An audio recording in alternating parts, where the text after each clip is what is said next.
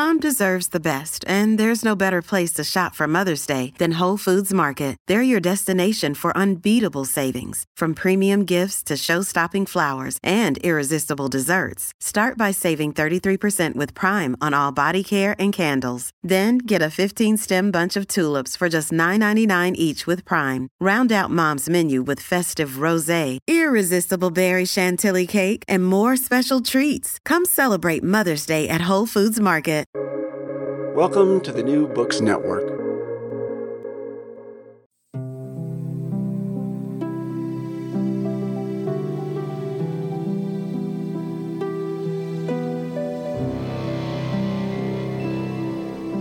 Welcome all, this is Greg Soden.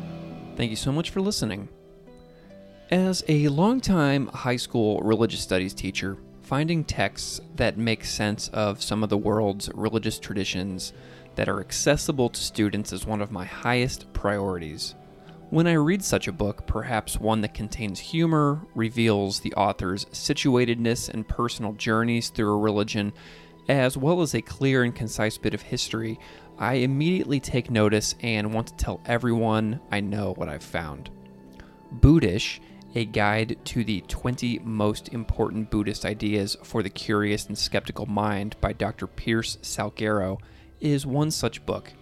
It tracks Salguero's personal journey through experiences of Buddhist practice in Thailand, through his PhD, and teaching experiences of talking to students about Buddhism, and concepts such as non self, bodhisattvas, refuge, and more in digestible ways in chapters that are perfectly concise, under 10 pages, and can be read and discussed often within a single class period with my students.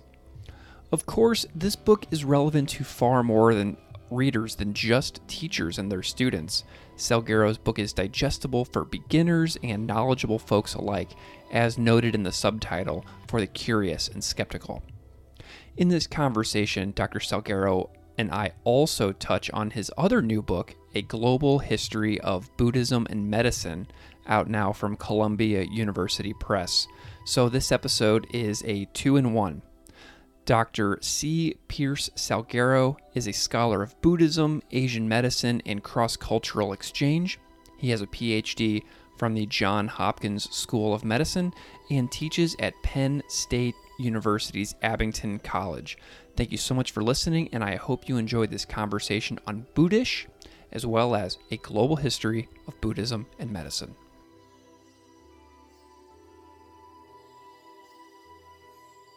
Dr. Pierce Salguero, thank you so much for joining me today.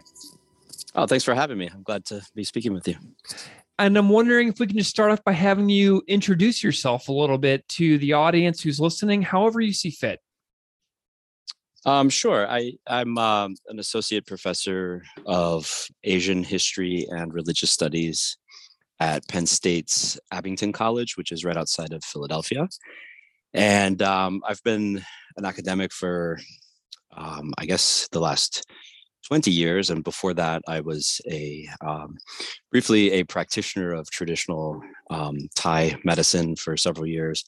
and so uh, I think my my uh, books that we're going to be talking about today kind of represent um, in some ways a coming together of those two different interests in asian medicine and in in uh, asian history and buddhism wonderful. Well and if i'm not mistaken this is your first appearance ever on a podcast correct?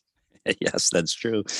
That is true. I have a couple youtube videos here and there that have come out from interviews with people but uh, yeah this is my first time on a podcast. So thank you so much for i'm glad to be with you for this uh, uh, inaugural event. I'm so delighted. I'm, and I hope this is the beginning of many appearances that you get to do to talk about these new books that you have out because you just have such an interesting array of work, which we'll dive into here in a little bit. But before we get into your actual books, um, you you study and write about Buddhism, and I'm wondering how you originally got interested in Buddhism in general. What was that path like for you as a curious person to discover this tradition that you've made a profession out of uh, reading and researching? Yeah. Um, so um, I became interested in um, religions really, really early. Um, I grew up in an atheist household.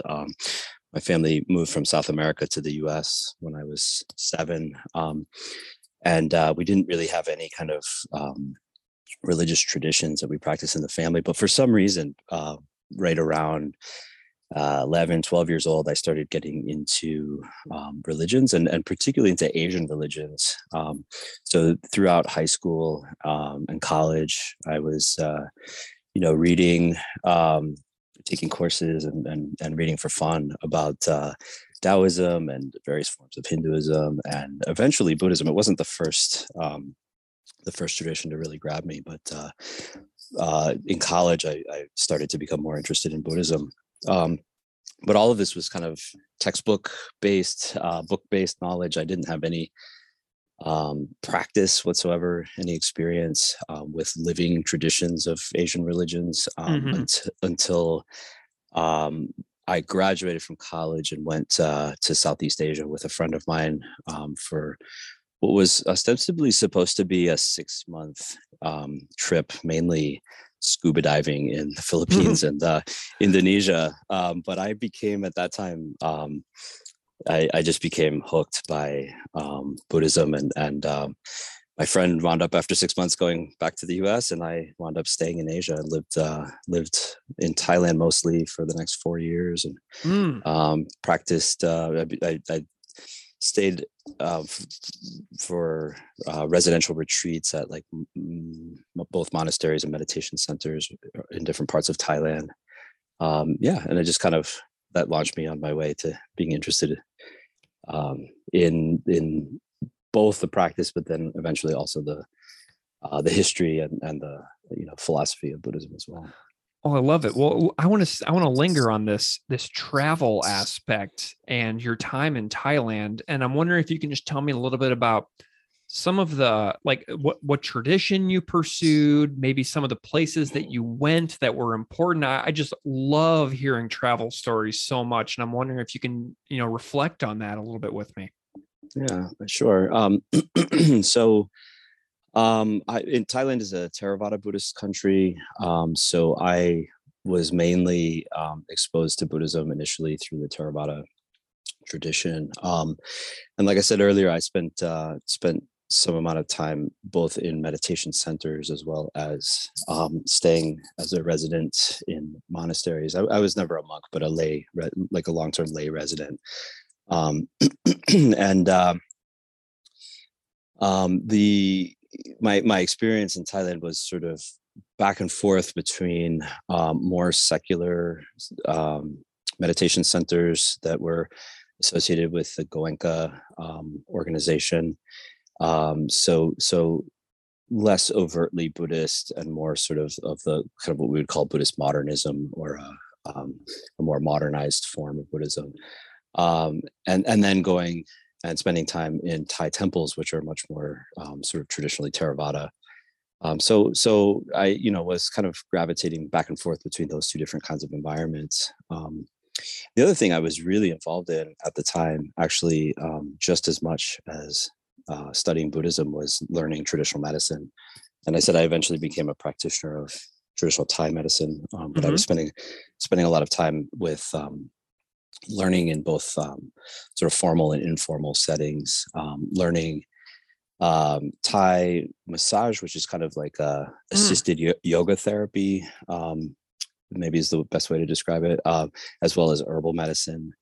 And I got really fascinated by the intersections between um, the the uh, traditions of Buddhism and the traditions of healing that I was being exposed to in Thailand. Um, so there were a lot of really interesting um, areas where those two overlapped.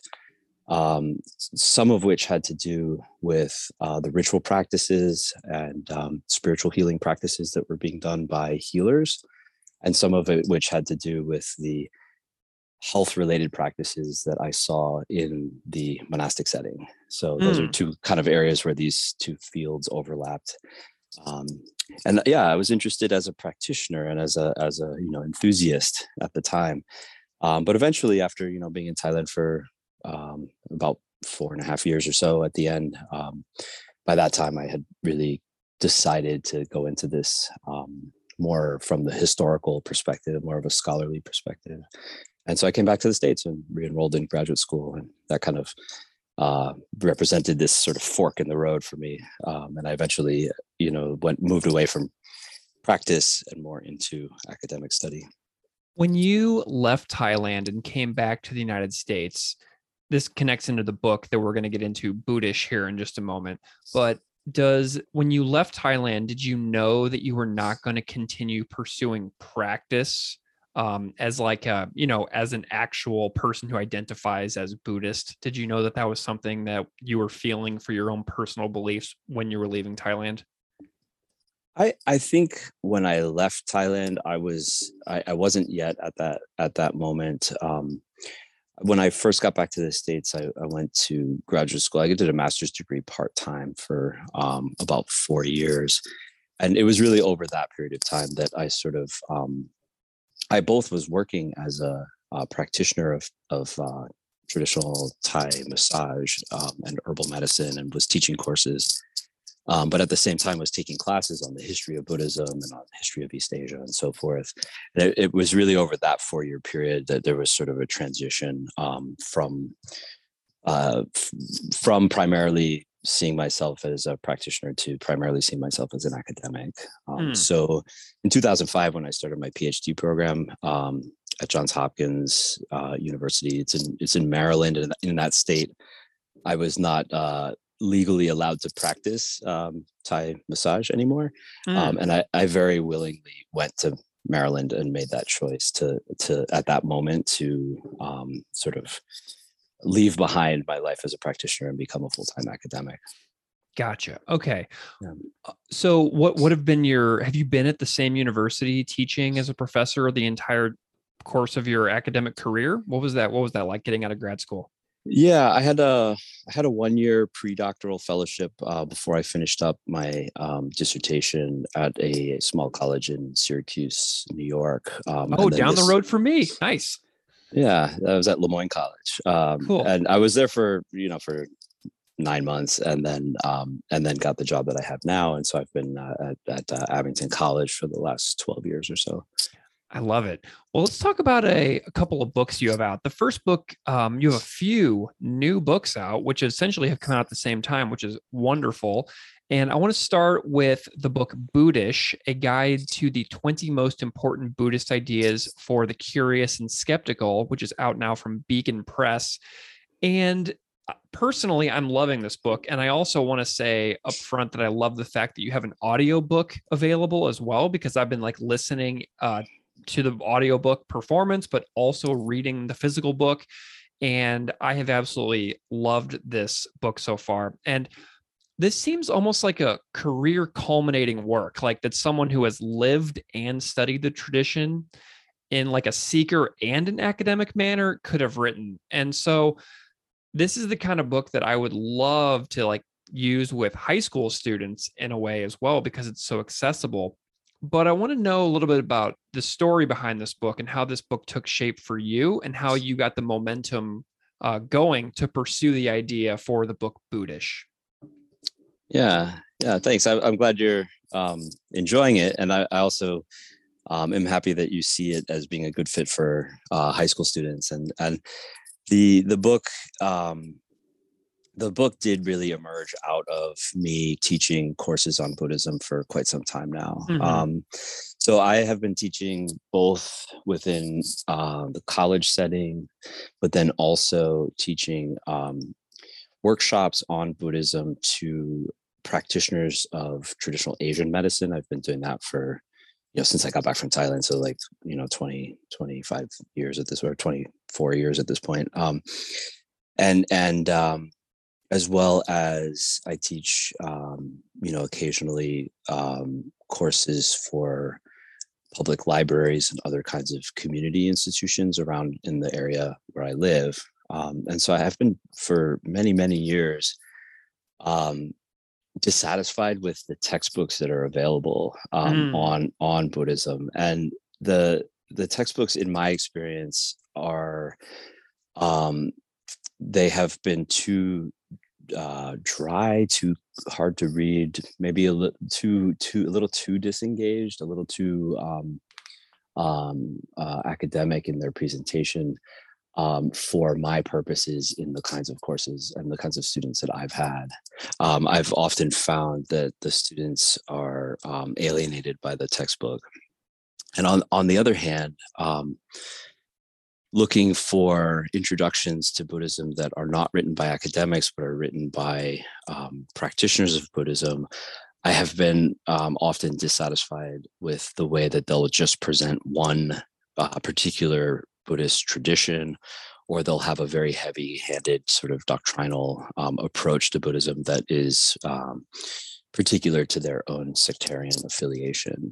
And mm. so what I what I was really longing for was a book that was as accessible and engaging and personable as some of the Dharma books that are out there, but that was at the same time presenting sort of objective, more historical, more nuanced, and maybe more critical material. Um, mm-hmm.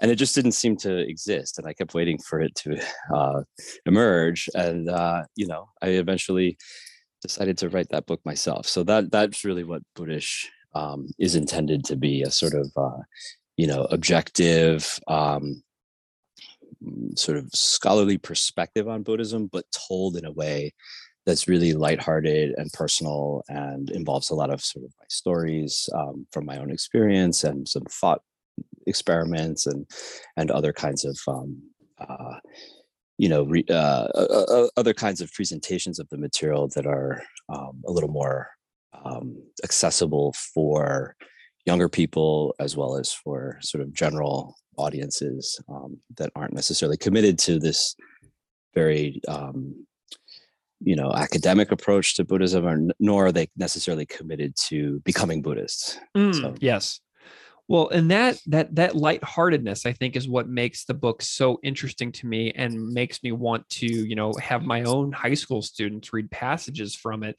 And the title itself is even got some humor in there. Can you go ahead and explain the uh, the the title Buddhish and how that kind of reappears throughout the course of the text and why the title is important? Yeah. Um, so yeah, it's a little bit of a joke. Uh, I, you know, I say at the beginning of the book that, um, you know, at one point I would have called myself Buddhist. You know, that was a long time ago, and and and now, um, you know, I I, I consider myself a fan and also a critic of, of Buddhism. I have, you know, uh, it's played a major role in my life, and I've uh, have a lot of um, uh, deep interest and and respect, and um, you know, have had a lot of uh, very positive experiences myself with Buddhism. And on the other hand, I've also, you know, learned through the academic um, study of Buddhism about some of you know the dark side and some of the problems you know both historically and today with um, um, you know within within the buddhist tradition and so um, you know it's a way of kind of um, a nod to my uh, appreciation for the tradition while not necessarily signing up for all of the theories and all of the beliefs and all of the um, identity that goes along with you know calling oneself buddhist Gotcha. I'm um, wondering. I'm wondering if you have any like favorite parts of the book or favorite chapters that you kind of had a really good time digesting and uh, you know putting down on paper and editing. Like, were there any like favorite parts that you personally have? I, I had a lot of honestly, I had a lot of fun writing this book. Um, just the the book on the whole was it's just such a different project than writing an academic book, um, and I was able to use. Uh, a very different voice than I normally write in, and and so um, you know I I enjoyed as I was writing it um, visualizing or like imagining that I was um, was explaining Buddhism to my brother or my sister or one of my teenage daughters or to my uncle or to yeah. a friend you know just an ordinary person that isn't an academic that isn't buddhist that doesn't necessarily meditate that isn't really um, predisposed to um, you know accepting or even being interested in buddhism um, but but being able to sort of imagine that i'm having a conversation with them while i was writing it um, to tell them what i think is interesting about this tradition and why i've spent you know so so much of my life uh, um, thinking about it and, and, working on it um, you know even if i'm not uh, you know card carrying devotee of, of buddhism. Um, sure so it wasn't so much a, a particular chapter more more so than just like a kind of a running thread throughout the book um, where where I was imagining my my uh, audience in this very sort of like conversational way. Awesome. Well, one of the concepts that I personally have loved teaching about during my own units with high school seniors when talking about Buddhism is the concept of no self. And that was such a fun chapter for me because I was thinking immediately how well that chapter would work within my own class. Cause it's always like, I'm always asking my own students, okay, so like, where do you see yourself and this like unchangeable part of your identity? And is it somewhere like behind your eyes where your consciousness resides? Can you put your finger on it and point to the self? If you you know chop off an arm are you less of the self than before? And so i always love asking questions like that because the students are like oh my goodness what is the self? And then what you get down to is it's like i really can't identify anything. And i'm wondering how um you know you personally like go about teaching things like that in your own classes and if you have uh, sort of like things that you like to do within your own classes to talk about some of the um, beliefs and within Buddhism that are so intriguing to people who have never really dove into it before? Yeah, I mean, I I think some of the thought experiments that you were just that you were just talking about are um, you know similar to to some of the thought experiments I use with my students. Um, but uh, yeah, not non-self. Um, I mean, it's such a core idea within basically yeah. all all forms of Buddhism, and it's it's essential that you you really have to talk about it. You really have to get, get this across to students one way or another in an intro course on Buddhism. Um, but but this is one of the places where I, I, mean I you know earlier described myself as a fan and a critic of Buddhism, and I, mm-hmm. I feel like this particular concept, um, you know, isn't always the most helpful concept for teenagers or people in their young twenties to be um, hit over the head with. And and what I mean is, you know, I think at that age, um, people are um, just really starting to come into their own and really starting to emerge as mm. selves from under the shadow of their parents or their you know schooling or their upbringing. Um, it's a time of life where they're really learning to stand up as individuals and individuate from their you know childhood. Right. Um, where they're really i think in need of um, in many cases in need of um, support in forming their new selves. And along comes this concept of buddhism which if if if it was deployed in an in a less skillful way in a classroom it could lead students to walk away thinking um you know i'm i'm i'm not worthy. I'm not uh worthy of being an individual. I'm not um, oh right. you know worthy of being a uh, separate person you know as i think it, it's one of these areas where non-self really it really matters how you present it to a teenager versus uh, you know 45 year old versus a sure. right? So yeah. Yeah so now i feel so guilty. No no i think i think the kinds of um the kinds of thought thought experiments that you were talking about i think are are are fun to do um, yeah another another way that i approach this is to really in the in the classroom to to really focus on um, having the students reflect on how they are constructing themselves mm-hmm. what aspects of identity and background and uh, you know uh, their social roles and their you know their their interests and so forth are they are they using to build a sense of self around um, and so that's a way of kind of like both cluing them into the fact that they are doing this process that they are um, building new selves um, you know in their college in their early college years while while also really pointing out the constructed nature of that process right? That that self is isn't something that's necessarily inherently there but it's something that you're building and crafting and creating um, so it's more of a verb than it is a sort of a permanently existing um, kind of entity. Um, so anyway, I, the, that's that's an approach that I often take in that in that particular section of the class. Um, I love to it. To draw. Yeah. Do you have any other uh, thoughts on? Um, I, I want to talk about your your other book a little bit as well because um, you know it's rare to have somebody have two brand new books come on the podcast at the same time. Um, but do you have any other thoughts on Buddhish about the the rollout or the last several months and any feedback that you've gotten that you were really happy with, or um, any you know thoughts you've had since the book has come out? Yeah. Uh, well, I'll, I'll just say that the timing of these two books, it's actually a little bit kind of overwhelming for me. Um, and it had to do with uh, the um, supply chain shortages of paper in the that affected the publishing industry. So Buddhish got delayed a little bit in coming out. Um, but anyway, uh, the the um, uh, the thing I was going to add about about um, Buddhish, I don't I don't think I've I've said yet is that um, um, one of the main kind of groups of people that I was interested in reaching with the book is people who have uh, a meditation practice, maybe a mindfulness practice, maybe it could be a vipassana practice like I had, um, that are, um, you know, getting benefit in their lives from meditation, but haven't necessarily taken the step to um, to to becoming more informed or more aware of the Buddhist tradition more generally.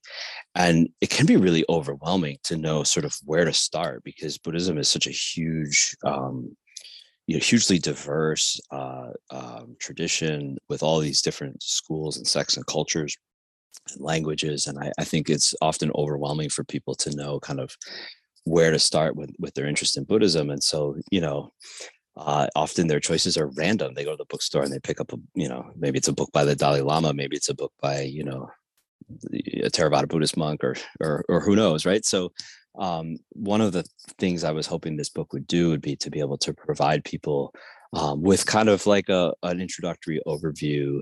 Um, I talk about all the various schools and traditions and um, sort of put them on the map. So then somebody who's interested in learning more um, would know where to start and, be, and have some some uh, key terms and some ideas about where where they would like to go next. Um, at the very least, kind of discriminating between Theravada, Mahayana, and uh, uh, Vajrayana, and then sort of modernist forms of Buddhism.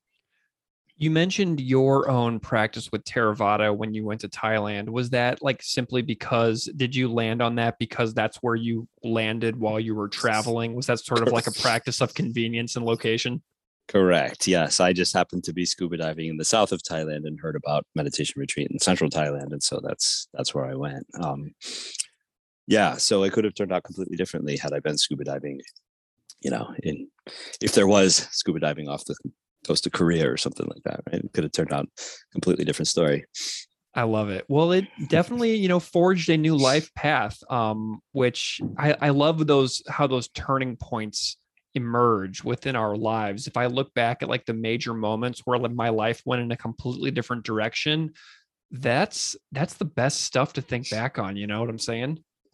Yeah, it's something I, I always emphasize to my students too, right? Because young people are often in this sort of like um, you know conveyor belt from high school to college to their first job and just into their you know home owning and child you know child rearing lives. And um, you know i for whatever reason i had this this um, this kind of um, hiatus for um, you know for five or six years between high school i'm sorry between college and graduate school um, where i really got to you know explore my interests and explore the world um, it's a huge you know privilege to be able to do that. I'm really um, you know really grateful that i had that opportunity because there's no way that i would have um, decided to uh, set out on this particular research trajectory or this particular career or this particular life um, if i didn't have that opportunity to sort of look around and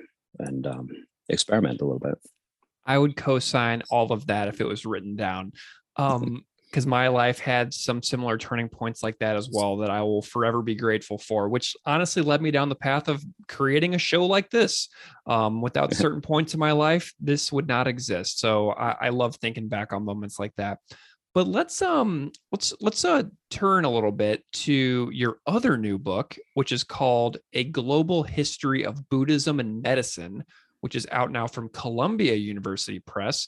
And I was uh, poking through it, and one of the reviewers, William McGrath, said, quote, a global history of Buddhism and medicine provides an overarching narrative for the burgeoning field of Buddhist medical studies. Salguero successfully synthesizes several millennia of intellectual developments that took place across diverse traditions and cultures into a single coherent narrative. And I would love to know about your interest in Buddhism's connection to medicine as like a starting point and then have you kind of work into how this grand scope of a book took shape for you because this is this seems like a, a tremendously large project that you took on and here it is right in front of me. Yeah so um so I, I did mention how my um my experience in southeast asia was very much uh kind of seeing the intersections between Buddhism and health, um, mm-hmm. between Buddhism and, and, and Asian medicine practice. Um, so, so from the very beginning of my experience with Buddhism, I have always seen it as being kind of inextricably intertwined with health and healing. Um, and uh, once I came back to the U.S. and went into graduate school, that became sort of the focal point for my research. And um, you know, I eventually got a PhD in the history of medicine um, with a particular eye towards, um, you know, the connections between Buddhism and medicine. And uh, I switched between ma- doing my master's and my PhD to focus on medieval China. So I wrote my dissertation on um, Buddhist medicine in medieval China. Um, you know, did the the language training to be able to read the scriptures from that period, and and um, and other texts, and uh, sort of focused on medieval China for the um, first for my dissertation and, the, and my first academic book. Um, but uh, all along, since I already had this background in in Thailand, I was already always interested in this kind of um, you know the similarities that I saw or the comparison between medieval China and contemporary Thailand. So this was always in the sort of the back of my mind as something that was um, uh, a, a, curiosity and something that was um, interesting to, to study further. So um, once my first book came out and I got tenure at my uh, at my college, um, I decided to take on what seemed to me at the time to be a sort of an impossible task, uh, which was to um, to try to produce some kind of comparative global history of um, Buddhism and medicine. And at the time, I'm saying it was an impossible task because we we did have scholarship on this topic, um, but it was very disparate. You know, anthropologists working in Tibet were publishing, you know, in some venues where historians of, you know, medieval China were publishing in other venues, and um, those bodies of scholarship weren't talking to each other and they weren't talking to the you know contemporary southeast asian scholarship and they weren't talking to the you know mindfulness research. Um, it's really sort of a, a very um, diffuse um, um, uh, field if you could even call it a field. So uh, about 10 years ago i started working on a project um, it eventually became two volumes uh, of translations that were contributed by, I think, 86 scholars. Um, also published by Columbia University Press. And it's uh, a collection of translations of texts from across the world, from the very earliest Pali texts all the way through to contemporary texts from and interviews with contemporary practitioners. Um, from all around the world, all around different uh, Buddhist cultures, speaking to all of the various ways that Buddhism and medicine have overlapped in various times and places. Um, so, the, as those two volumes came out, um, meanwhile, you know, I was doing a lot of reading of the secondary scholarship, um, but it really took the the ten years for me to feel like there was um, enough of uh, that I had enough of an understanding of the sort of the big picture from both the reading the scholarship and also from having all of these uh, texts translated. Uh, so then I felt that I was able to take on uh, writing this book, and this book is really sort of a weaving together of all of that material. So it's weaving together my own research as well as research of you know for decades of research of other scholars and then uh, weaving in all of these texts that have been translating as well to do what bill um, in the quote that you read um, says that i did successfully which i appreciate that but uh, yeah. what i was trying to do was synthesize all of this material into a single coherent narrative to bring it all together into one kind of picture of, of the history of buddhism and medicine Wonderful. You know, and uh, I this is a very very new topic for me, Buddhism and the connection to medicine and I'm just wondering if there's any like important uh vocabulary or concept that um, you know is important to distinguish if there is a Buddhism and medicine or Buddhist medicine. Um, is there any like clarifications or any uh, ideas that you think are really important for for people to consider going into a book like this? Yeah, that's that's great that you picked up on that. That's the um, that is a uh, a topic and a question that has come up again and again and again since uh, since I began working on this project. Uh, this so the the books, the three books from Columbia University Press, including this most recent one that's tying it all together, uh, have the phrase Buddhism and medicine in the in the title. Um, so the other two are anthology of Buddhism and medicine, and this one this is a, a global history of Buddhism and medicine. Um, but by the time the third book is come was being written, um, I at the in the introduction commit strongly to using the term Buddhist medicine, um, and uh, to to be clear, the way I'm using that term is a little bit like uh, we could use the term Buddhist art, let's say. Mm-hmm. So the term Buddhist art isn't pointing to a specific tradition or a specific um, you know school of art it's a it's a category that we can use to bring together art that's being produced in you know very radically different contexts um, like for example a silk road statue and a contemporary Japanese manga, if they both are depicting the Buddha or other Buddhist themes, we could we could analyze them together um, yeah. under this category of Buddhist art, and it would help us to see how they're participating in a larger tradition and how they might be um, you know speaking to one another across across centuries or uh, it allows us a framework to be able to compare um, or to look at similarities in how they're um, constructed or conceived of. Um, and anyway, thinking in terms of Buddhist medicine for me um, points to uh, it's a it's a it's Buddhist medicine isn't a again it's not a specific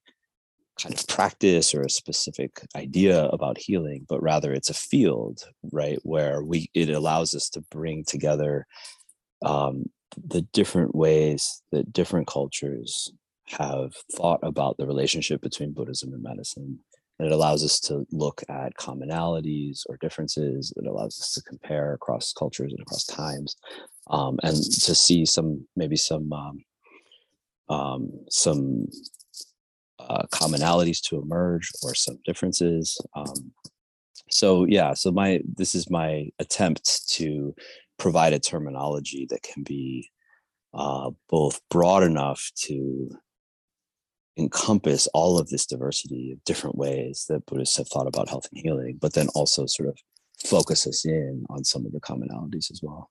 Love it. Well, you know, and something that really struck me as well about your book is that you have a section about contemporary Buddhist medicine. And, you know, by now most listeners of this podcast will have learned about some of the like the clinical studies in meditation or how it's used in psychotherapy. Uh, I talked to Dr. Ira Helderman a while back on this podcast for his book, uh, Prescribing the Dharma, where he talks about, you know, psychotherapy techniques. And I'm wondering if you can talk to me a little bit about that current state of contemporary Buddhism and the medical field in the here and now that you kind of overview in that chapter? Yeah. Um, yeah. So I, I, you know, I, um, I know Ira well. We're friends, and I, you know, cite his work in there as well. I think um, a lot of uh, scholars um, recently have been um, uh, really closely analyzing and problematizing in many ways the the science that you're talking about. Um, mm-hmm. And you know, and I I in in the chapter I sort of um, summarize the state of that scholarship as I see it. Um, but then I also um, pivot towards a, a broader uh, appreciation for the um, contemporary state of Buddhist medicine.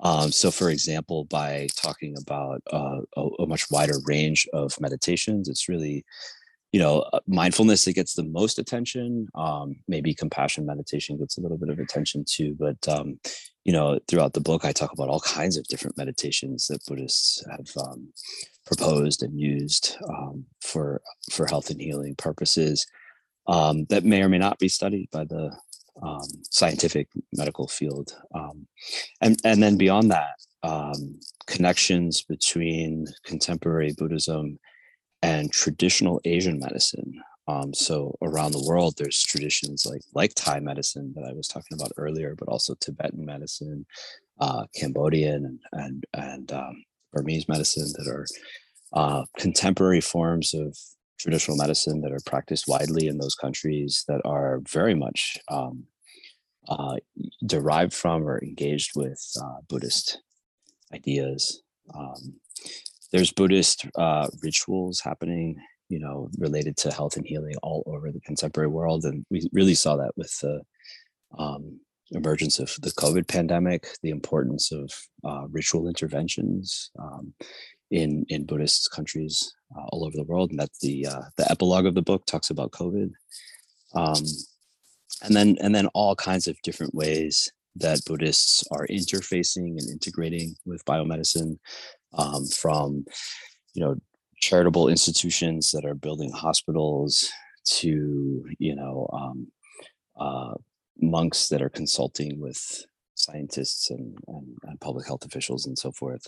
Um, so it's just a huge range of different ways that um, i mean that's the point. It's just a huge different huge range of different ways that uh, buddhism and medicine continue to intersect today um, and Buddhism is a is a big part of contemporary um, medicine and public health uh, around the world, um, including here in Philadelphia. I've done a research project with uh, students for the last six years or so, where um, we've been doing uh, interviews at Buddhist temples um, right here in Philadelphia. Um, and and we've been to 45 or so temples, and nearly every single one of them has talked to us about um, how the temple is engaged with healthcare uh, and well-being for the for the members in various different kinds of ways. I love it. Well, and I'm wondering if you can talk to me a little bit about what you see the health sciences struggling with in relation to Buddhism and maybe what they're doing well. Is there like a few struggle areas and a few success areas that you're kind of picking up on in your studies? Yeah, I mean, I'm I'm really excited about the um, the research you were referring to earlier about the clinical studies on the benefits of meditation um, i think that's that's really exciting research um, and you know if we can if we can um, learn from uh, an ancient tradition how to help with contemporary um, ailments and do so in a way that is um, uh, you, you know inexpensive and natural. I, I'm, I'm very much in favor of that and i think that the research is uh, you know it's as much research as as much attention as the research has gotten it still is in its infancy and i think it, it it's gonna you know take um, many more years before we have a, a real clear picture of uh, you know a detailed picture of how best to use meditation clinically but I, i'm really excited about the direction that that, that that's been going in. Um, and in terms of downsides i mean in, in addition to the the larger point that I was just making that sort of, you know, the all of the attention to meditation might be sucking all the oxygen out of the room for all of the other ways that Buddhism might be able to contribute to or is contributing to health and well-being around the world. Um, so that's a that's a potential downside. Um, but another potential downside is um, something that's been emerging recent more recently um, in the, just the last couple of years um, from the meditation research that I don't think has been um, really explored quite yet, uh, which is the potential for negative side effects um, from intensive meditation practice. And it's something that we're just starting to get um, some publications um, from from clinical studies uh, that are that are talking about this. Um, and you know when when I saw those coming out, I was I was um, you know fascinated by that, and also it re- it reminded me that um, you know meditation illness or meditation sickness um, is a category of illness that has been around for uh, at least 1500 years as i have a, um, a you know a, a, medieval chinese text from the fifth century that talks about uh, um, the negative side effects the potential negative side effects of um, intensive meditation and, and then give some ideas on how to uh, help people that have those um, conditions. And so um, you know it's a, an area just another area or i guess a specific case um, where the uh,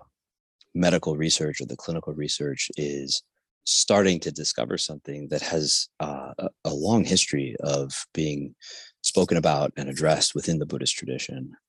Um, so i think sometimes the um, you know health sciences health um, clinical uh, researchers um, might be more open to uh, looking to the historians and the and the um, anthropologists for um, uh, some indications on where the where the pitfalls might be for the, mm-hmm. for the types of um, interventions that they're interested in. Gotcha.